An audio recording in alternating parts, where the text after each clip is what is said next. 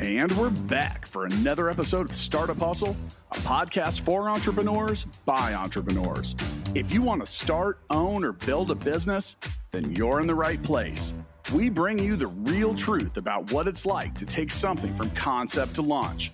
From growth, innovation, experience, failing, or winning big, we've got you covered.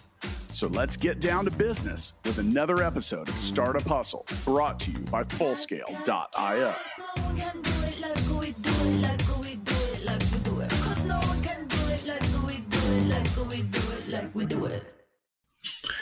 What's up, hustlers? Welcome back. This is Andrew Morgans, founder of Marknology, here for today's episode of Startup Hustle, covering all things e commerce, Amazon, um, startups, entrepreneurship. Today's guest is one that I think I'm very excited to talk to. Uh, I've just had a couple minutes before the show, but very aligned. Feels like a very um, similar journey to to what they're doing, and I want to save some of that for when we get going. What before we get started, shout out to our sponsor for today's episode of Startup Hustle. Uh, today's episode is sponsored by Wix, helping you build a website you're proud of. Discover the platform that gives you the freedom to create, design, manage, and develop your web presence exactly the way you want go to wix.com and check it out. Erik Huberman, welcome to the show. Thanks for having me. Yes, I'm super, super stoked. You're doing some amazing things. About to come up on your seventh birthday, I think, next week as a company. Eighth. Eighth. Yep. Okay, got that wrong. Seven years old now, about yeah. to turn eight next week. Happy early birthday. Thank you. Um, Eric is with Hawke Media, the CEO and founder. Um, before we get into exactly what Hawke Media does, I like getting into the origin story a little bit. Sure. That's maybe a little selfish for me, but I just like hearing about people's um, path to where they are now. Um, did you always know you wanted to be an entrepreneur? Yeah, I'd say always knew, and it not in the sense that it is now. Like it wasn't even a thing. Like I just always knew that I'd probably own my own business, but the word entrepreneur wasn't even a popular word when I was, you know, up until I was long into being an entrepreneur. Same, actually. I didn't know what the word meant. Yeah. Um, mine was a side hustle that grew.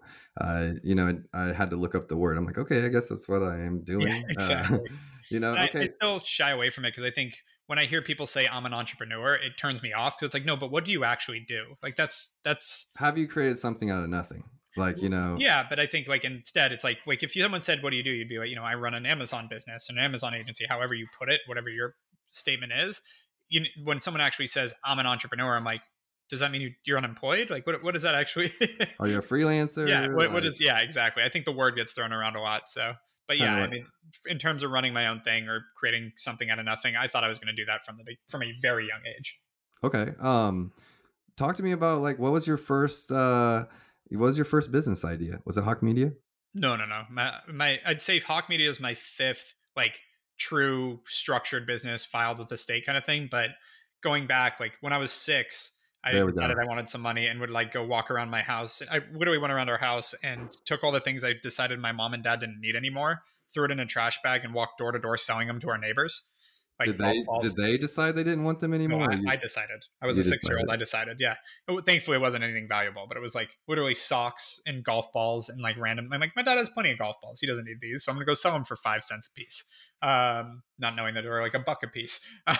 Um, so that was like the first. Like my dad kept. My dad was an entrepreneur, and he would always push me to do my own thing, even at a young age. And so when I was eight, he, uh, I told him I wanted an electric guitar. He said, "Great, get a fucking job." I was like, okay. Like he said it in such a matter of fact way. I still remember just being like, I didn't take that as like a threat or an insult. I was just like, oh, okay, yeah. That's what I have to do to get yeah. it. That's what... so. So I started uh, selling lemonade and flowers on the side of the road, and did not make enough money doing that to make. I was. It was going to take me. I think it was. I made like five bucks a day. So I was like, this. I can't take. It's. I need 150 bucks. I. I don't have 30 days. Like, and as a kid, you're like, that's it forever. Like, no I want way. it now. I want it now. Right. So then. uh I started seeing the Beanie Baby craze kick off, and so I ended up buying and selling Beanie Babies, and within six months, I made like four grand, and so that was. I remember that time. Yep. Is it uh, okay? Pause there for a second because one, I had a crazy encounter with like a drug addict on a train from the airport in Dallas selling me a bag of Beanie Babies. This That's was amazing. like in the last year. Yeah, I was just Yeah. like, he's like, I got a bag of Beanie Babies. He traded them because this guy owed me some money for drugs. Do you think I can sell them? And I'm just like, I mean, he didn't know what I do or anything. He was Yeah. just like, he sat next to me and I was like, uh, I'll give you five bucks. uh, yeah, I don't know what to do. Um, but I, honestly, I've been seeing like Beanie Babies, the official brand, like back in gas stations and like, yeah, are they just had the uh, the Beanie Baby documentary just came out on Netflix. okay, like, I didn't know that. It was like a week ago. I stumbled across it. Uh, well, I've, I've been seeing them back in like almost like when GI Joes came back for a little bit. Yeah. It was like they're back. I Yeah, didn't know if maybe you being in it, you like knew if they're like re-releasing some stuff or something. I don't think so, but my wife, it turns out, has like back. If she had sold the things she had back then, she has like an insane Beanie Baby collection. But now they're worth nothing. So I'm like, I'm hoping it comes back because she's got a stockpile.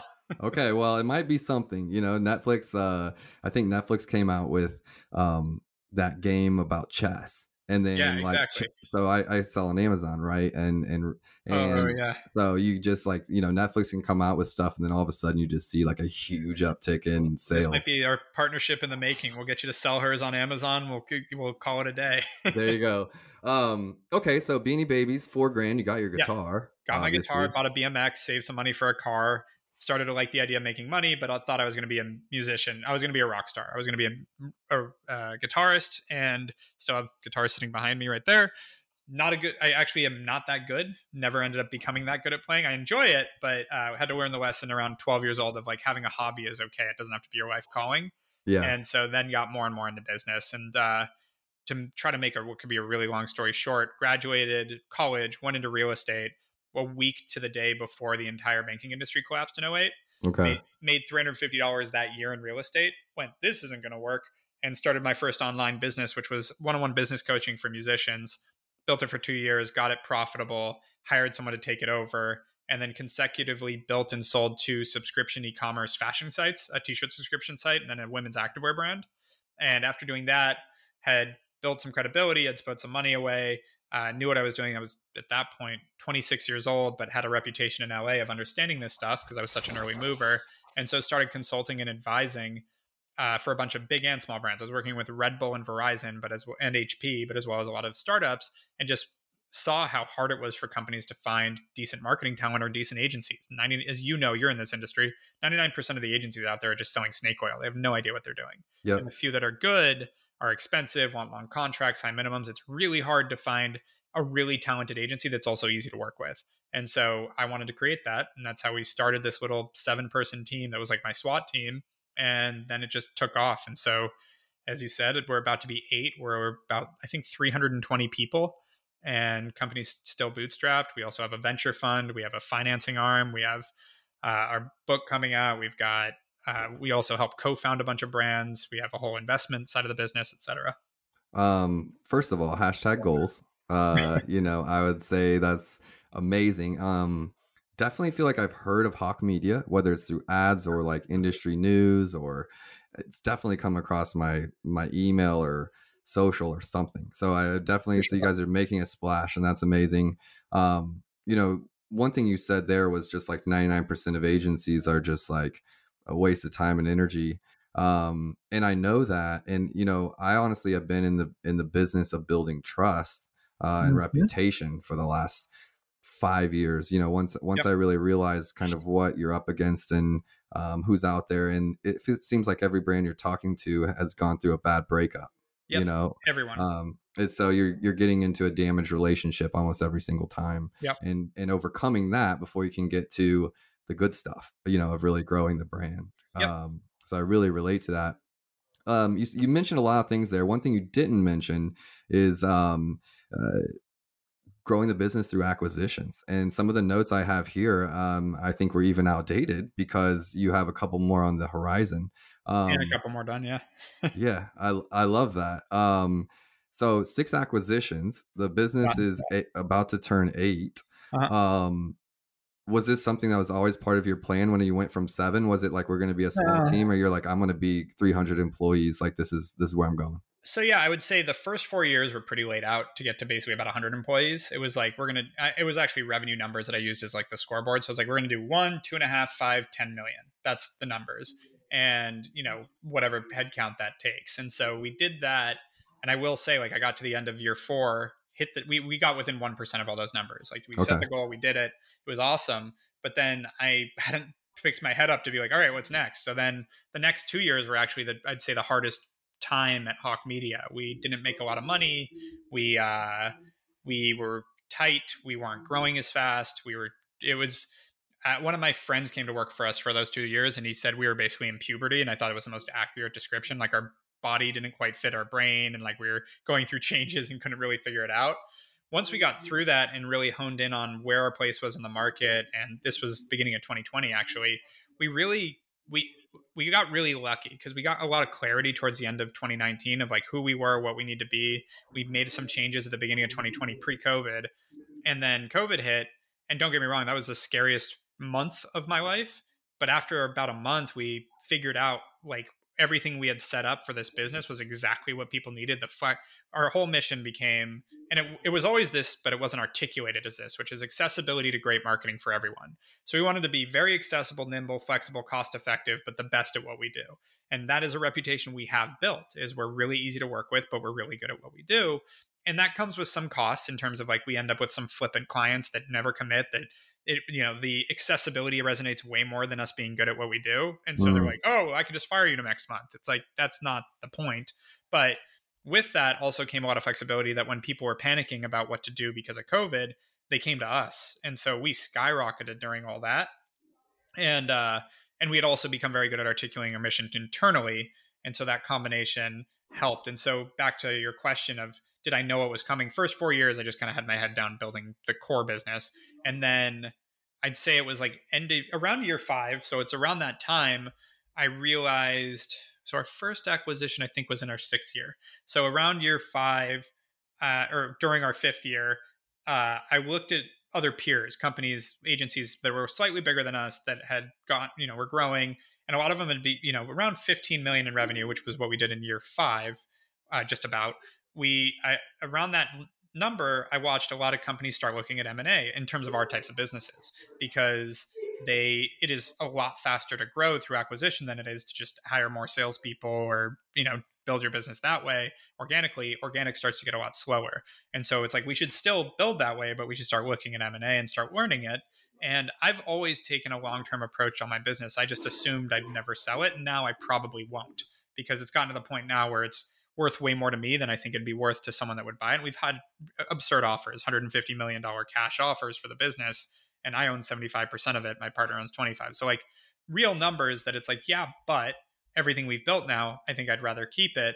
And because of that, you end up more long-term focused and how do I build this long-term? And so I'm looking at how do, and so at this point, it's more how do I build a multi-billion dollar company? How do I go worldwide? How do I build something that is world class worldwide, like Deloitte EY level business? And that is a lot of what drives our decision making now. And how we build it is for that bigger picture future. And so that helped. And that's that what I was talking about in that transition during year five and six. By the time we ended year six, a lot of that clarity had come. We had started doing a little M&A that kind of fell in our lap and then we had built more and more of a strategy around it. And now at this point it really took getting some great talent around that side of the business. We have mm. someone really good running our corporate development that you need because it's a really hard thing to do. It's you know usually takes while you're moving money. while you're doing everything else. Yeah. Correct. And so building that out we now have someone great and we've now got i think enough traction with it that it's you know it's like anything when you said about building trust when you can show and have your potential acquisitions talk to people that are already been acquired by us and they're like oh they can get comfortable with it. And you've gone through every it's honestly like a sales job too. You've gone through every objection every negotiation everything. It's at the point now where you know we'll be closing hopefully our seventh and eighth deals this week next week. We're doing right now and we've opened a ninth at this point but all the de- there's a lot of deals that have fallen through during that too. So you've done gone through so many of these that it's like we know where you're going with this. Here's how this is going to work. Yes, and you can make it really simple. So it all you can also walk away easily, which is nice. And so we've started to get that into a machine that's you know responsible for a good piece of our growth. It'll be you know with how much we grew last year, I think it'll be about a third of our growth last year was through M and A. Okay. So not just acquiring team, but acquiring their book of business, acquiring bolting on everything else. Yeah, their um, their services, their team, their book of business, their territory. You know, we bought an agency in Canada and officially launched in Canada. Uh, and uh, I will share, even though it's early, but one of these acquisitions we're open to close is in the UK. So we'll have our first European office. I love that. And um, that is goals as well. We run a lot of international brands like Italian brands coming to the US, Canadian brands coming exactly. to the US, US brands going to Canada. Um, yep. Understanding that, you know, understanding import, uh, understanding how to price once you get to Canada. Yep. Um, these are all things you got to learn as a business if you don't come with that knowledge already, right? And you're trying to figure it out, whether it's on the Amazon side in a silo or it's your entire commerce division, you know um, part of what's fun about this is breaking things. I mean, to be honest, because when you fix them, then you're even more solid, you're more stable, you're more defensible. And so, good example of that is, you know, we bought this Canadian agency and we went to onboard all their people, and it turns out our payroll system doesn't work in Canada. So we have spent we spent six months wiring money to their bank account so they could continue to pay their own people while we figured out how to fix that.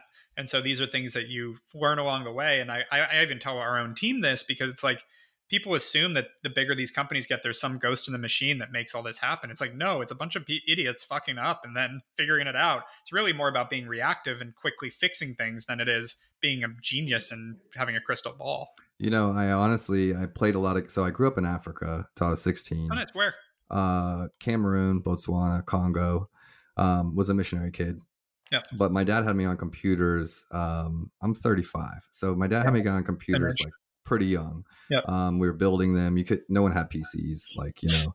And when I went to Africa, there wasn't a lot to do. You know, I was homeschooled. Uh, we were in pretty dangerous environments. Um, so, you know, you go out once in a while, but you're at home. You're in the compound. You're doing things. You're studying. I get done with school pretty early and have a lot of time. And um, you know, problem solving, networking back then I was, you know, I went to, uh, I was networking five or six computers. You used to have to have expensive software. Like it didn't just plug and play. Yep. Um, and, and playing games. I played a lot of games and there wasn't streaming. There was no Twitch. Like, you know, you just yep. played lots of games and games were hard back then. Yep. Um, games were hard. Um, and I really look back. Games were built for hardcore gamers. They weren't built for every, like they didn't have this mass market appeal yet because video gamers were weird people. I was a gamer too. And like it was when I was a gamer and I was competitive, you didn't talk about it. Like at school, whatever, you didn't mention it. It was a You didn't want people thing. to know. Yeah, right, because, exactly.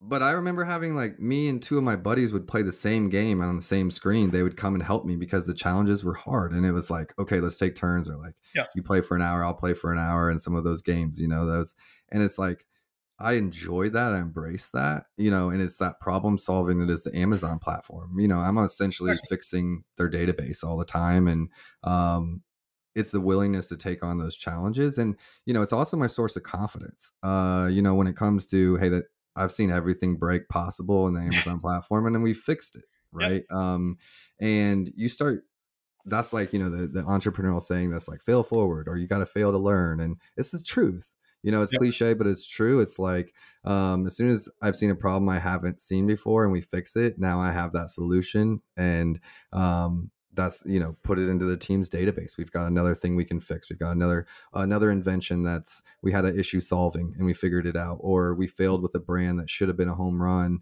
um, and they didn't see the results we thought we would. Why? What, what what happened there? What went wrong?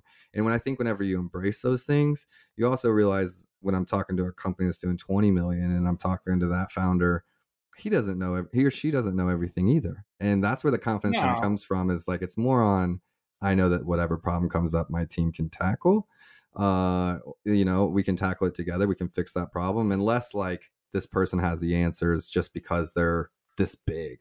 Or... What I think well yeah, and you've done it, but also it's knowing that like no one's that smart like we've worked i've worked with some of the brightest people in the world like objectively and it's still like okay cool like they're smart yeah they've done well but most successful people are there mostly because of luck. They worked hard they came up with a good idea but like timing and luck are a massive factor in success. Correct. And there's like, i'd say there's exceptions like elon musk is brilliant like from an objective standpoint like the guy first time you're lucky second time you're good like jesus christ the guy has done a lot but like i'd argue that steve jobs was very smart and very uh, you know good at what he did, but there was a lot of luck involved. I mean, you talk about the timing. The guy grew up in a town and got to intern at uh, Atari and HP and all that, and then you have Steve or sorry, uh, Bill Gates had the first junior high computer lab in the country. Like, there's when you connect the dots, you're like, oh, there's some. You know, that's why he fell into that. right, know, exactly. Or... At the youngest, in the it, it literally, you were talking about being early in computers. I mean, the guy that was in the mid '60s the guy, you know, he was born in 55 by like whatever that was, 67, 66. He's in a computer lab. Like that didn't exist. So he got to run that, exercise that muscle in computers way before anyone else did. Right. Like if my dad um hadn't been like wanted PCs personally, right. like him in his 30s, like he wasn't interested in them and building them and um I wouldn't have felt as confident around them and you know i wouldn't have dabbled and computer science wouldn't have been the degree i chose because i was pursuing music i was a full-time musician um, and i would have you know this was like hey this is easy for me. I'm going to take it as a backup degree while i'm touring. Yeah. um, which is you know found myself in e-commerce because i hated networking. It's just like these timing things. If exactly. my dad hadn't introduced me to computers i wouldn't have had confidence around them. It wouldn't you know. So 100% agree. Um, but i also believe in seizing opportunity and luck is one of those things that's like you have to take action regardless. You had to spend thousands of hours in that lab figuring it yeah. out or whatever the case might be, you know. Um I, I could talk to you on that all day. I want to get into we have a couple more things to talk about. Um but I, I just love that synergy and it's like when you know I talk to entrepreneurs and founders all the time and um there's so many things in common that we share yeah. that, that that people in that space share um, well, that's why those networking groups and like things like YPO are incredible because then you get to sit down like because with most of your peers it's not in common. Like if you look at your high school friends, your family, etc., if they're non entrepreneurs, they roll their eyes at some of the shit you complain about. But if you go sit down with a bunch of entrepreneurs, they've all been through it. They, they're going through the exact same things. It's actually not you're not unique, and it's kind of nice to know that. Yeah, actually, like 2020. Um, was stressful for me too and be like you know what was my identity if if i lose this business? And it wasn't right. because people didn't need e-commerce it was that maybe people won't have the money to pay us correct. to run their businesses yep. right? Or you can't can't control those decisions. Well even uh, the idea of like again we've been doing this about the same amount of time like i just spent seven years or at that point what six years building something and it's might be gone? Like what yeah. what is going on here? So it was devastating and then i just started focusing on okay, maybe I'm not signing a lot of brands during this time because everyone's in a freeze. Yep. But by golly, like these brands need us right now and i'm going to help these people and these companies you know this might be the only channel that they're actually like you know crushing sales or growing in or able to sustain their business through this and it just became a focus of let's switch to that um what we do is not easy and you know with right. an ever evolving landscape of what marketing is today and uh like direct peer to peer, one to one. You know, that's new. We're not just seeing Cialis commercials uh, on ESPN football games that are yep. everyone in America is watching or whatever, yep. male, female, child. Why are we uh, just broadcasting this to this, right? And it's like, no, we're getting more intentional. Um, we can now advertise on Twitch and all these things. Um, it takes more than just one person. I, you know, like that's why we have agencies because I believe yep. there's an entire skill set that's needed now to operate a business at a high level when it comes to marketing. Yep. Let's take let's take five minutes um, just to talk about Hawke Media. And um, I love the way you guys have positioned yourself, like as a fractional C- CMO. Mm-hmm. Um, for me, I had a really hard time when I was a, a an early leader, I guess, in the, in the, Amazon agency space. There was no Amazon agency. There was some freelancers on Upwork, like, and then there was yeah. people doing it for themselves. Yeah. Um, and I couldn't get it to resonate really my elevator pitch with what I do. People were yeah. like, "What does that mean? You put products up? Like that's not what we do, right?" Yeah. Um, and it was this fractional. I never heard the term fractional either. Um, you know, a few years ago, it's a newer term. Mm-hmm. But whenever I went to Marknology and Amazon Brand Accelerator, um, people got it.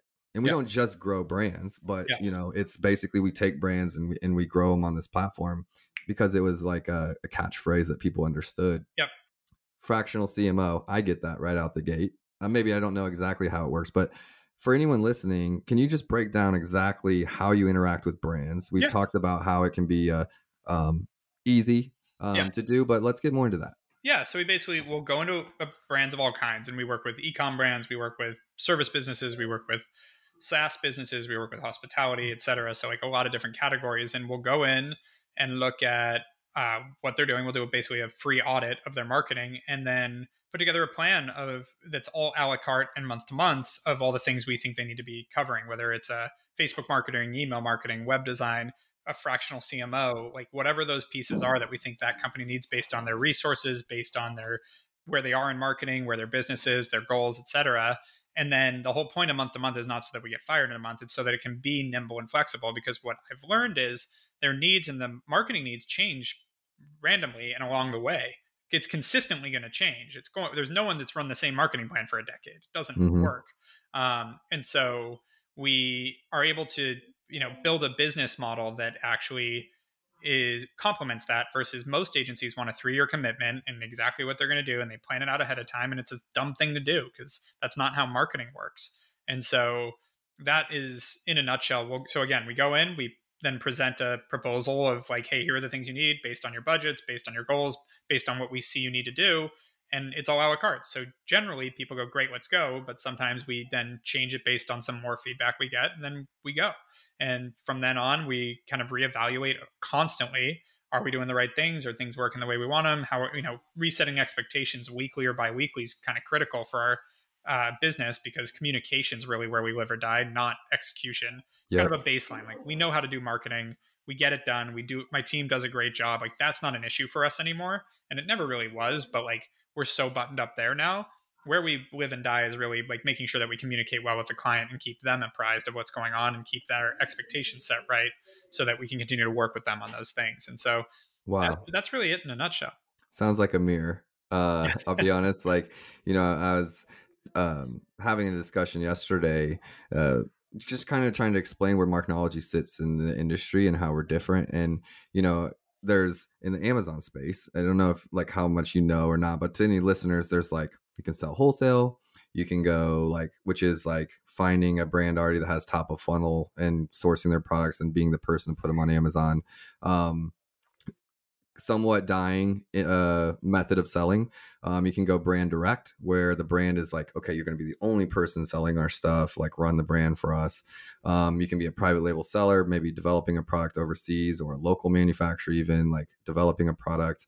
Um, there's all these different ways um, of selling and a lot of them go with those methods because they were unable to figure out the relationship part unable to figure out the account management of talking to them on a weekly basis and having people that can get along with people you know if i'm talking to a hundred year old manufacturer that's never sold right. online they've never got an actionable feedback loop on their products from direct customers like that's what happens to some yeah. of these people that have been in business a very long time and have never had a customer comment on their product and they get to see it yeah. It's it goes through Best Buy, it goes through Walmart, and you know they're seeing it, they like it, they return it. Walmart knows that, the brand doesn't, right? Yeah. And um, that can become that that is the challenge really that Marknology has looked to solve for, and really what stands out is that account management side that you're talking about. That is yep. the magic piece, the easy to work with, high touch boutique that cares um, that actually wants to get results. It's not just about churn, you know, it's about like actually getting a reputation of being a successful agency because we've picked the right clients, we've got on the same page, we're we're in partnership with them. So 100% um that's amazing to hear. It's not something you hear all the time, but in the Amazon space it's it's um it's a huge thing uh, just because of all the outsourced talent for designers and um, you know entrepreneurs in the Amazon space that are like, okay, how do I have a day job? How do I outsource all this work? And a lot of times it's well, those those agencies that they now have created can't necessarily talk to clients in the Midwest, maybe because yeah. it's the middle of the night in India or yeah, um, you know whatever that is. So one of the most challenging things I think I've ever taken on for sure. Oh yeah, um, running an agency is nuts, but you know if you can get. I, I thankfully so one of the biggest lessons I learned in business was like a month into business really long story short, but had a, just a big hiccup in business and called my dad and like told him this five minute diatribe about like everything that was going wrong and da da da da da. And he goes, his response was literally, "Oh yeah, that shit happens all the time." Anyways, I got to run and talk to you later, and hangs up on me. And like this was like my whole world was collapsing, and his response is, "That shit happens all the time. Quick." Like, hmm. So it took me a few years to really learn that lesson, but it is true that when you run a business, it's always fucking crazy. Like that is running a business. Like look at right now, look at uh, what's it, Tim Cook or look at Jeff Bezos or like whoever it is. Like they're having to go in front of the government who wants, like you know, Elon Musk has paid more taxes than any individual in history and has created electric cars the mainstream thing and private spaceflight. And Congress is yelling about him and calling him a scumbag and a, a freeloader. Like it's like, you know, you're you never get a you can be the highest achieving person in the literally our country and you're going to get shit and you're going to have to deal with problems. And so assuming that ever goes away is crazy. So if you can accept that, I think that it just it it becomes so much more fun because like yeah, it's a shit show. It's all a shit show. Life's a shit show. That was a shit show. Yeah, and that's okay. Like get used to it. Move on. Don't let the stress get to you, and you'll probably have a lot more fun with it. No, I agree, and I, I, have that conversation with with brand owners or, or Amazon sellers all the time. It's hey, I've been doing this ten years, which isn't forever, but they might be in year one, and this is the first time they're experiencing these problems, or you know, yeah. pan, the last two years have been insane as far as problems on Amazon and logistically and everything. Um, and it's just like, hey, just be calm. Like you know, this might take an extra week. It's going to be, but I'm not in it for the short game. I'm here. Yeah exactly. you know, for the long game. And either way, we're going to get through it. We always will. Um, you know, it's like not not that I'm dad, but it's that voice of just like, look, whatever you're freaking out about, someone else has experienced a thousand times. Like exactly. it's gonna be okay, right? This yep. is normal. Um, and you know, and there I used to work uh, at uh in a NOC, which is a network operations control, like, and uh it was exciting at the beginning so i learned it and i sat there for 12 hour shifts at you know a major credit card company and I waited for stuff to break and it was the most boring time of my life. Yeah. And um in business, like I have never had a boring day. Like it, yeah. I literally no. haven't been bored in seven years. Like, and know, some people um, want to be bored and some people don't. And I think that's why 1% of the country are entrepreneurs or whatever that percentage is. It's small is because yeah, a lot of people do just want to go do their job and go home. Like or in this case, mm, do their job and close their laptop. I guess they're already home. But uh, yeah, fair enough. Um, that's okay. That's I think that's important to know about yourself too. Like, do you actually want the constant, you know, tumult and everything going, or do you want to just check out at the end of the day? Okay, before we get into your book, which is uh, what I really want to hammer the Hawke method, and and I'm going to leave them hanging. We're going to sh- give a shout out to our sponsor real quick for today's episode. Uh, today's episode is brought to you by Wix. Where do you go when you want to create, manage, and grow your business online? Wix, the leading website creation platform. Create a website with designer made templates that can be customized for your business and look great on all devices. Reach new audiences with intelligent SEO tools designed to get you found on search engines. Manage it all from one place at home, at the office, or on the go. You'll never miss a thing when it comes to your business. Join over 200 million people already doing it and head over to wix.com to get started. Something I'm going to say to that, just real quick, Erik, yeah, is um, websites used to be really hard to create, and Wix, and Wix and Shopify have changed the game for everybody. Yep. Um, but you can create the most beautiful website in the world if you don't have the marketing to push it to get people to see it. You're just sitting alone in a field in the middle of Kansas, and no one's going to see your beautiful website. So, um, services like Hawke Media, if I can make a plug there, a great way to take that Wix site to the next level. Well, and if you you mentioned the Hawke Method, if you go to hawkemethod.com and buy the book, it is on a Wix site. okay, so there we go. go. Okay, yeah. thank you. Hammered yeah. that home. Let's talk about it. Um, gotta love to your sponsor. This is uh this is a book that was written by you and your media team. Yeah. Um, let's talk about what was the like what was the motivation behind the book? Um, yeah. and, and what are you sharing with the audience? Yeah, you know, it, it's for eight years we've you know had this mission of accessibility to great marketing for everyone and we've continued to help companies do so but we you know we're i found that i was speaking at a lot of conferences and frankly just talking to a lot of founders about like how do i look at marketing? How should i even analyze this? And it's I, for me it's the, same diatribe over and over again. After eight years it's like this is how marketing works. You look at awareness nurturing and trust three principles of marketing and then you categorize it this way and this is how you look at it. And i kept talking about this for years and years and finally honestly, I met uh, a, a guy at a party, a networking thing, and he was a ghostwriter and just went, Well, I've been trying to put this together. Do you want to help me and my team put it together? And so looped in my team, wanted to go into more detail than just the overall principle, but like really get into some meat and some tactics around it.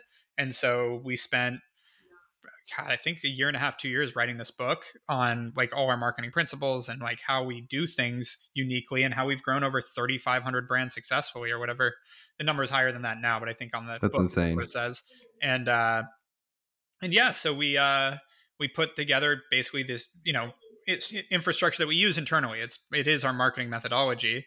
Called it the Hawke Method, seemed appropriate, and uh, yeah, and now we've spent uh, like three, four, I think three, three to six months somewhere in there, planning the launch of it, and it's launching March eighth. But we've done the pre-launch, and the goal is to sell twenty thousand books by pre-launch or by launch, excuse me.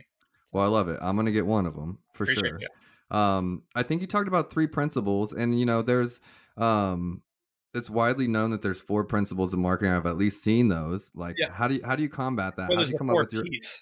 the four P's? Yeah, I would yes. call them the four principles, but yeah, there's the four P's. But okay, but so uh, you know the four P's.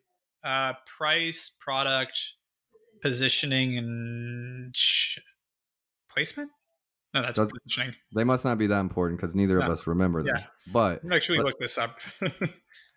I would love to talk about like how you came up with your three. Um, yeah.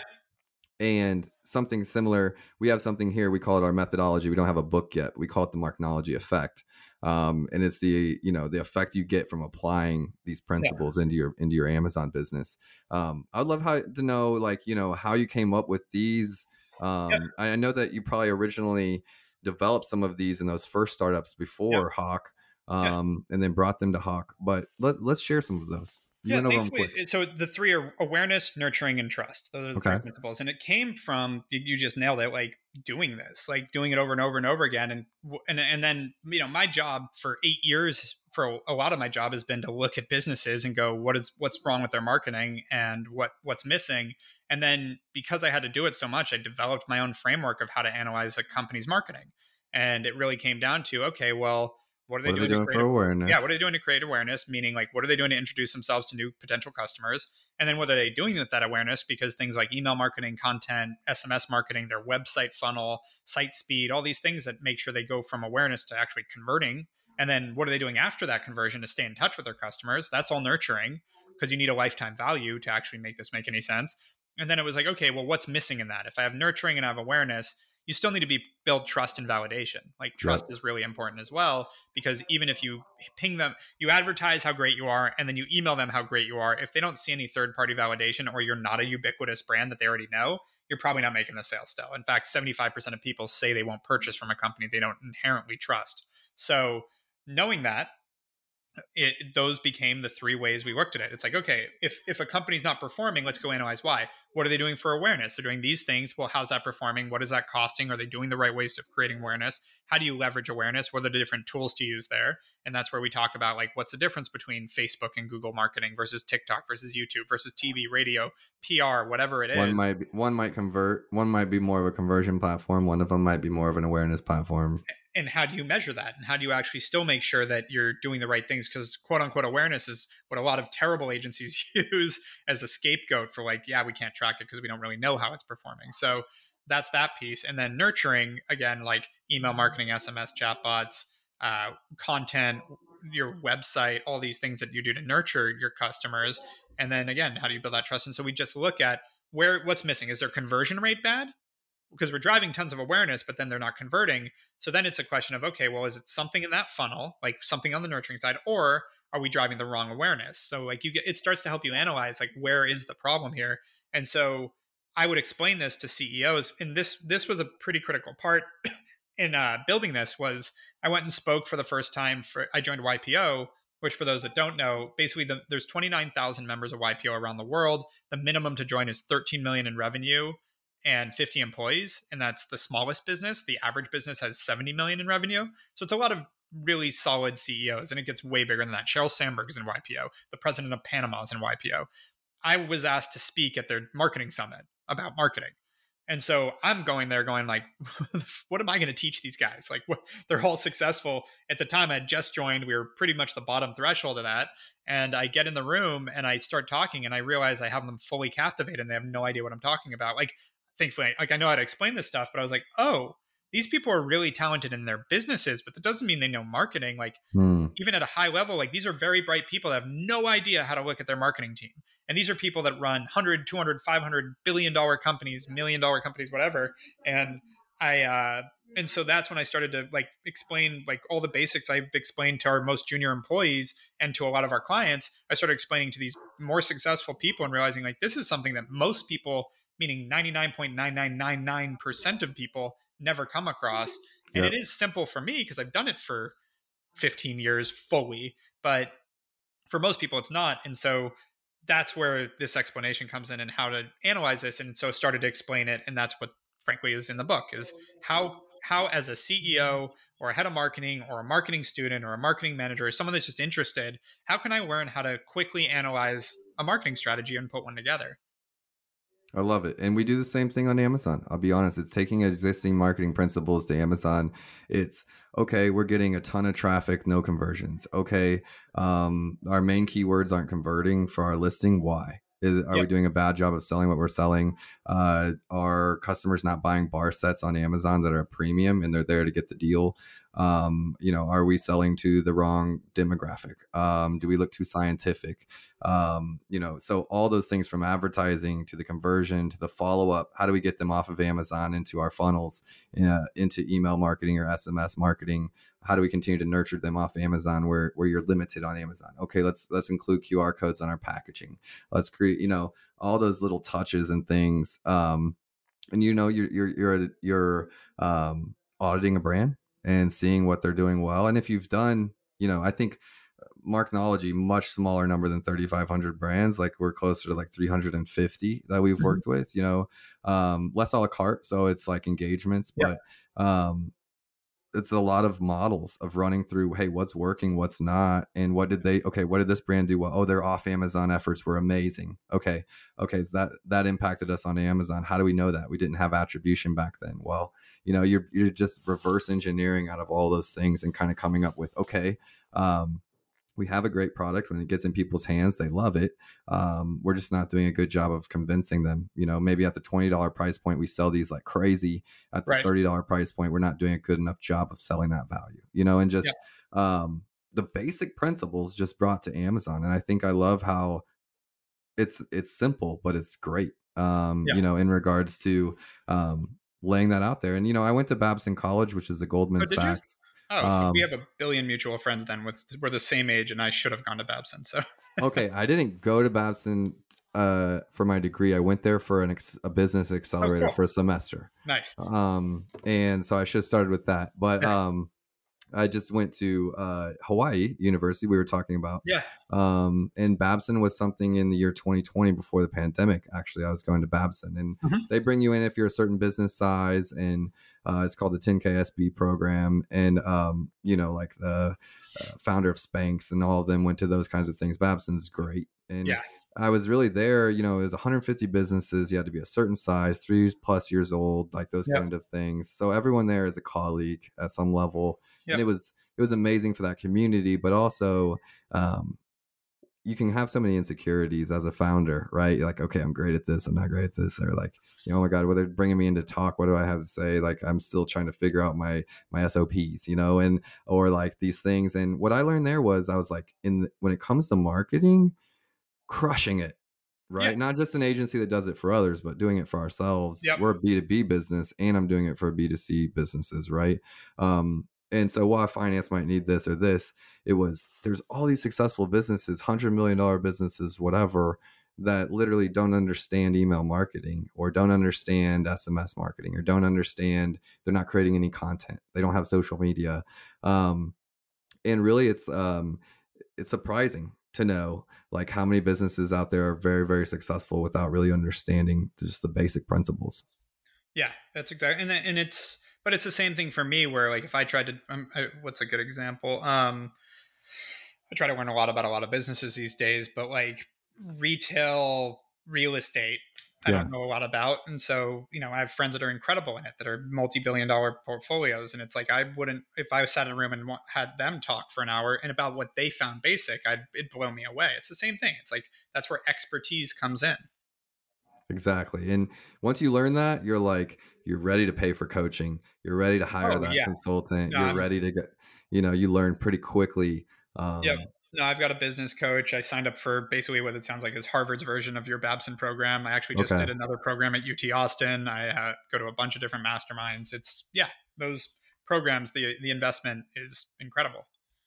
You wouldn't know that unless you became an expert yourself. I think is really where yeah. you're like, look, I value what I do, and I know this thing like nobody else knows it.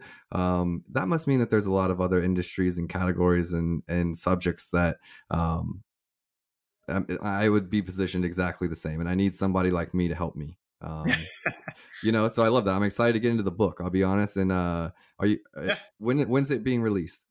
Uh, so it's already out pre-sale. Okay. Uh, it'll be shipped March 8th. Okay, I love it. I'll get in there. on Amazon, Barnes and Noble, Target, Walmart, hawkemethod.com, built on Wix.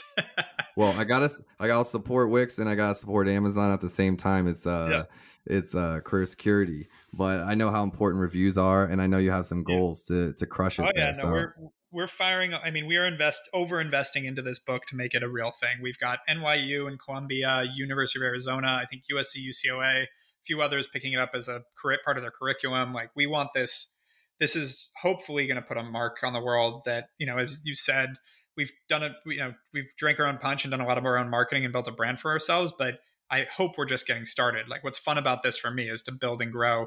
And you know when people say what what what is your hope? What's your outcome for hawke media? I'm not looking to sell this. I'm not looking to flip it. That's not what i'm trying to do. It's marketing world domination. I want to take over the marketing world. I'm going to take a second to speak to that because as um an agency owner that's you know been pursued in the last couple of years to sell or be bought or join a bigger group um, i never started this company with the idea of an exit i was building something that i thought was to solve a need and that people needed and to create value and to change my family's legacy as well yeah. um, but it was you know when you don't have an exit in mind uh, you do things completely different and Correct. you know to to the companies trying to acquire us um, you know, my conversation was just, look, if I was trying to build a company to exit, I would have done X, Y, Z. And instead, right. I've been investing back in my people and exactly. resources and things like that. It's completely different strategy. Um, yep. There's very few founders I talk to, Erik, that I, I know a couple that are that love what they do, that are building for the sake of building, trying to be an industry leader, a thought leader, or just want to be the best damn agency in the world. You know, um, so it's a pleasure to meet you and get it, get a get a speak well. with you about some of this.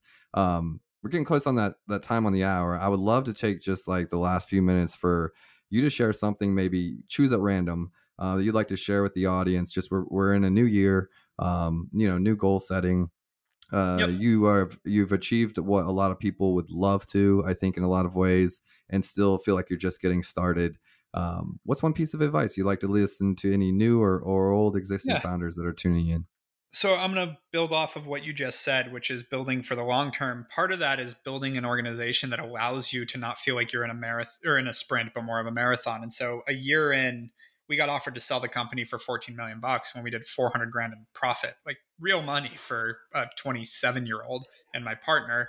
And we turned it down, but with the caveat of like, we knew we could build a lot bigger. And we're like, let's turn it down, but like let's make this so that we're not rushing to sell it. Like if we build this to be sustainable, like what would we do if we sold? What what does that world look like? And thankfully, build another one.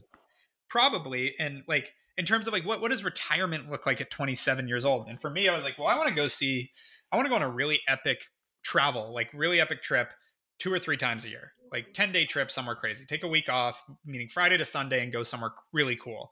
And my partner's like, I want to play golf every other Wednesday morning. It's like, well, let's just do that now. Do that like, now. build the company so that we can go do that. And then when I'm around, like I can't sit still. Like it's, you know, I actually took last week off and stayed home. And I got to be honest, it kind of sucked. I was bored out of my mind. I was like, can't like when I had a few meetings come up, like people that needed to talk, I'm like awesome. so I, I don't like sitting still. And so it was like, well, okay. So then eh, because of that mindset, I've been able to go to you know 40 different countries and been all you know all over the world. And during this time in my partner had no kids at that point now is three so his priorities changed a little bit but he is a scratch golfer. And but then we've also been able to continue to create and build something that is worth you know literally over 10 times that uh, while while your quality of life is high. Right exactly. And so and uh, another anecdote on that is there a guy there's a guy named uh, bob glazer that runs acceleration partners. It's an agency uh, out of boston. Great guy. And he uh, mandates that his people take one week off a year and he actually pays them a bonus as long as they don't answer email and don't answer their phone. Part of it's like that's a cool cultural thing, but part of it is it forces no redundancy and no single point of failure, which is important even for the top. Which means if I, I whenever I hear an uh, uh, CEO or a founder say I haven't taken a vacation in two years, it's like wow, you're really bad at running a business.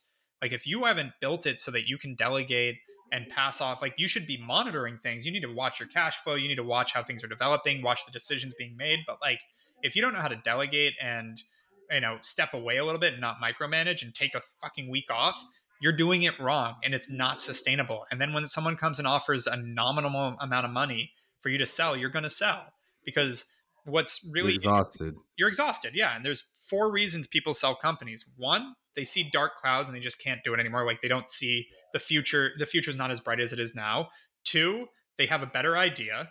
They're like, I'm going to go do something else. Three, they want to retire. They're just done. Period. Or four, that partner can actually do something to benefit your business more than you can do yourself. If it's not one of those four reasons, then you're just being an idiot because you shouldn't sell. Like there's no mm. reason to sell if it's not because of those because no one's going to value be able to derive the value out of your business that you can yourself. And that's all that my wife's a senior exec in private equity. We invest in a lot of companies. The only reason someone's giving you money for your company is they believe that they're going to make more money with that money. So why would you give someone else that appreciation when you can keep it yourself? Now there's other arguments like diversification and taking money off the table. I get it, but if you have full conviction in what you're doing, and it's sustainable. And that's the big part, both on the business side as well as retaining yourself and me personally retain, retaining. It's critical to just build it so that you enjoy it and that you can that it's balanced that you and that's different for everyone. For me it's traveling and having fun and hobbies and adventures and then my actual work life is a lot of sandbox and trying new things and learning. Um, that's how it sustains for me. Whatever that means for you, it's super important as a business owner to focus on. That's amazing advice. Um, will they find that in the book? that part partially i do talk about it a little bit more okay. marketing tactics well that's you know that's my some of my drive to start my business was I hated a two hour commute in traffic. Yeah. And and it was before work from home. And I was like, this is like I am not spending the rest of my life losing 10 hours a week minimum yep. to traffic. And yep. it made me miserable. Um I love that you said that. But so that I went to work for a company before Hawke and then I ended up co-founding a company with them. But uh, I had offers to work at Live Nation, Warner Music, and then this little incubator called Science that had just launched Dollar Shave Club, which wasn't anything yet. So yeah. they offered me a job. They were in Santa Monica. The other two were in like Burbank and Hollywood. I live in Santa Monica. I was like, I don't want to drive to Burbank or Hollywood. So I literally one of the big drivers of picking that job was the lack of commute. that was like it's been, it. No, it's been quality of life, at least that yeah. like nudged me, you know, and it's been like every single decision I make, um, I, I try to put it through that lens. It's like, is this going to make my life more enjoyable or less? It's not right. just about the money, you know, it's, uh, do I want uh, uh, anonymity? You know, do I want autonomy? Do I want yep. um, the ability to go and work remote? Okay, so let's get everything in the cloud and let's figure out how to make this stuff run when I'm not there. And yep. you know, Babson to bring it back up and give them a little shout out was like huge for me because at Babson you disconnect. Uh, at least the, the, dorms I was in, they put you in this like kind of dormitory, like hotel room, mm-hmm. and your phones and laptops aren't they don't work. Uh, you know, like so you're in class and you can't check on your team, and like you're not getting emails that are distracted. For how long? It was a week. So wow, like that's awesome. I I did like truthfully a couple nights I worked overnight. I had to like my yeah. business wasn't there. Um, so I worked through the night and it was 9 a.m. to 10 p.m. classes. Wow. Like, organized schedule. Um, wow. And so there was a couple nights, but it was, I stepped away and I was like, you know what? Everything didn't burn down. Yeah. You know, and it was the first time that I was kind of forced. thing to do, but you got to do it. And, it's a must for quality of life. And by the way, know. as a business owner, it's gonna you're gonna have pain points. Like you're gonna step away and then you're gonna come back and go, Need to fix this, why this, you, this. you broke this, you broke that, that's falling apart. Like it's going to happen, but you do it more and more and over time it gets better and better and you can go for longer and longer and why one last point why that's so important. It's not just about going and taking a long vacation. It's also it allows you to free up to go focus on things and growth and work on the business not in the business and continue to expand versus you know problem solving for your executives. Yeah and i think um one way i built my life around the business where um we're not necessarily taking a vacation from our lives or our jobs because I love my job. Instead, it's just we're traveling while working. And that might seem like a normal concept now, but it wasn't, you know, even five, six years ago, um, where it was, I want to be able to not just travel and take the entire two weeks off, but, you know, maybe it's working four hours a day and then going exploring in Thailand or whatever the case might be. So, exactly. um, I think amazing advice, Erik. I've really enjoyed this convo. Um, Me too excited to read the book. Excited to see what you. are doing and follow along. Now I've met the man behind Hawke Media. Um, I'll put all of the the book the book links, um, how you can contact Erik and Hawke Media, and any of the show notes for anyone listening in their car on that commute. No offense, I was just talking about my own motivations uh, to start my business. But if you're on a commute, tuning into the podcast, uh, I definitely want you to be able to get a hold of his book um, and, and Hawke Media as well. So once again, Thank you for tuning in. Thank you for your attention. And thank you to our sponsor, Wix.com. Um, today's episode of Startup Hustle was sponsored by Wix, where you can go where you want to create a website you're proud of, discover the platform that gives you the freedom to create, design, manage, and develop your web presence exactly the way you want. Go to Wix.com and check it out. Erik, thanks again for being on the show. Hustlers, I'll see you next time. Startup Hustles brought to you by Fullscale.io, helping you build a software team quickly and affordably. Make sure you reach down and hit that subscribe button, then come find us on Instagram. See you next time.